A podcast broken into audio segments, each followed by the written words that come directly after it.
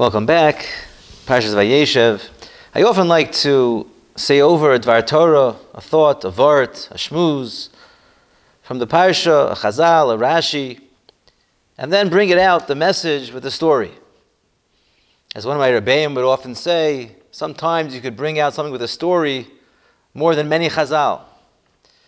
Today I'd like to share with you a story which revolves around the Chazal, a well-known Chazal in the Parsha, the end of the parsha, we all know the story. Yosef interprets the dreams of the Sar Ha'ofim, Sar Hamashkim.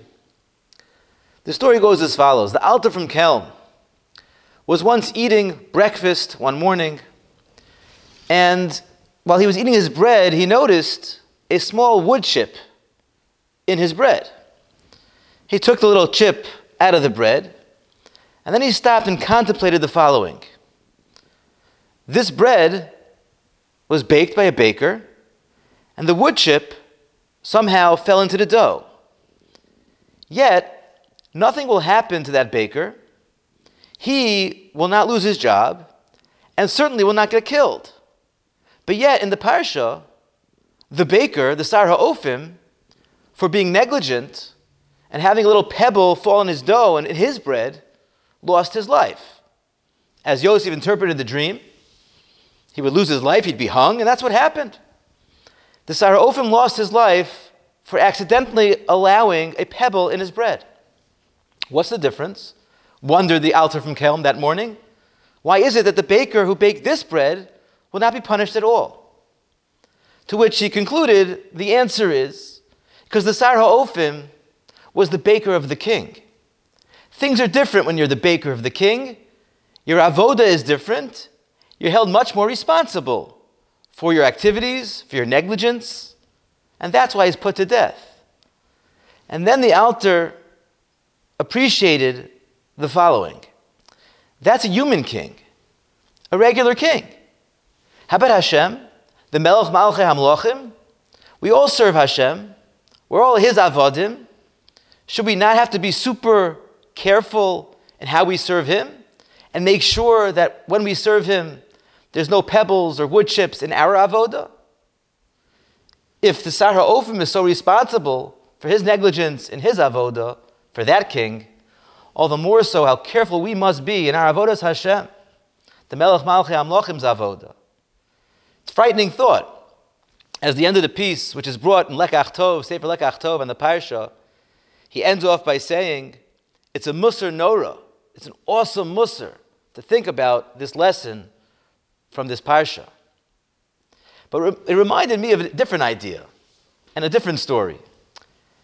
It's interesting, I can't prove this, but when did this happen to the Alter from Kelm? Do you think that he was eating breakfast during the parsha of Vayeshev? He was Ma'aver Sedra that morning, or maybe the day before. It was fresh on his mind. And then he came across the pebble, the wood chip, and said, Ah, look at that. What's the lesson there? I would dare say, I can't prove it, but could very well be that that breakfast took place in the middle of the summer.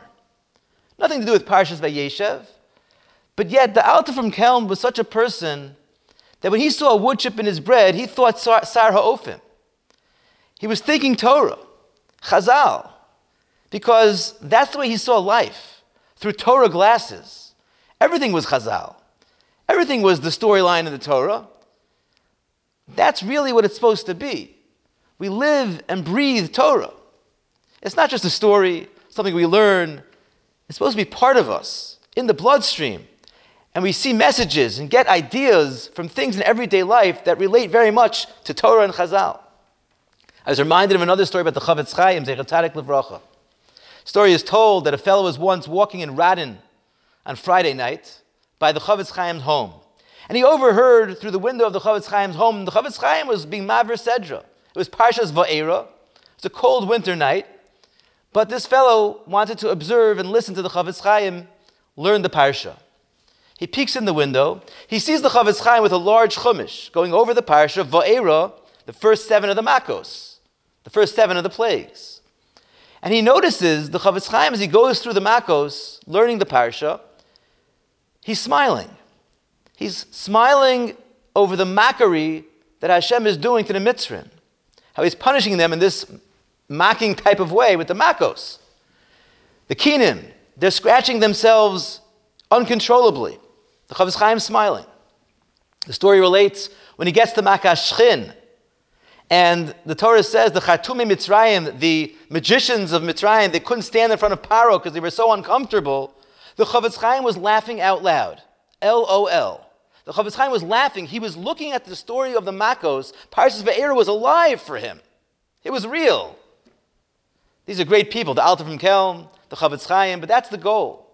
The idea of Torah is not just a subject, something we learn, listen to a nice speech, but it's something which is supposed to be so part of us that anything and everything we see in our lives is Chazal, it's the Psukim, it's alive.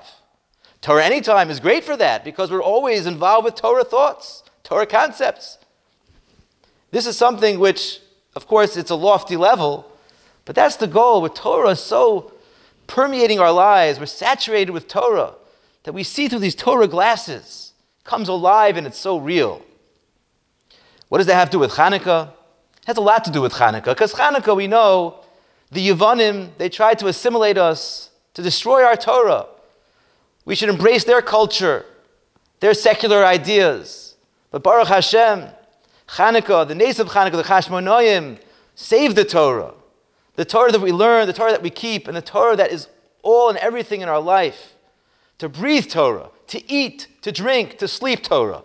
This is the goal so real, so vivid, see the messages of Chazal and the Torah in our daily routines.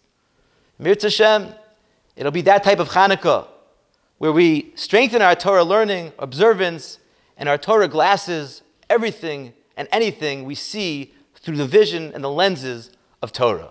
Have a good Shabbos and a lichtige Hanukkah.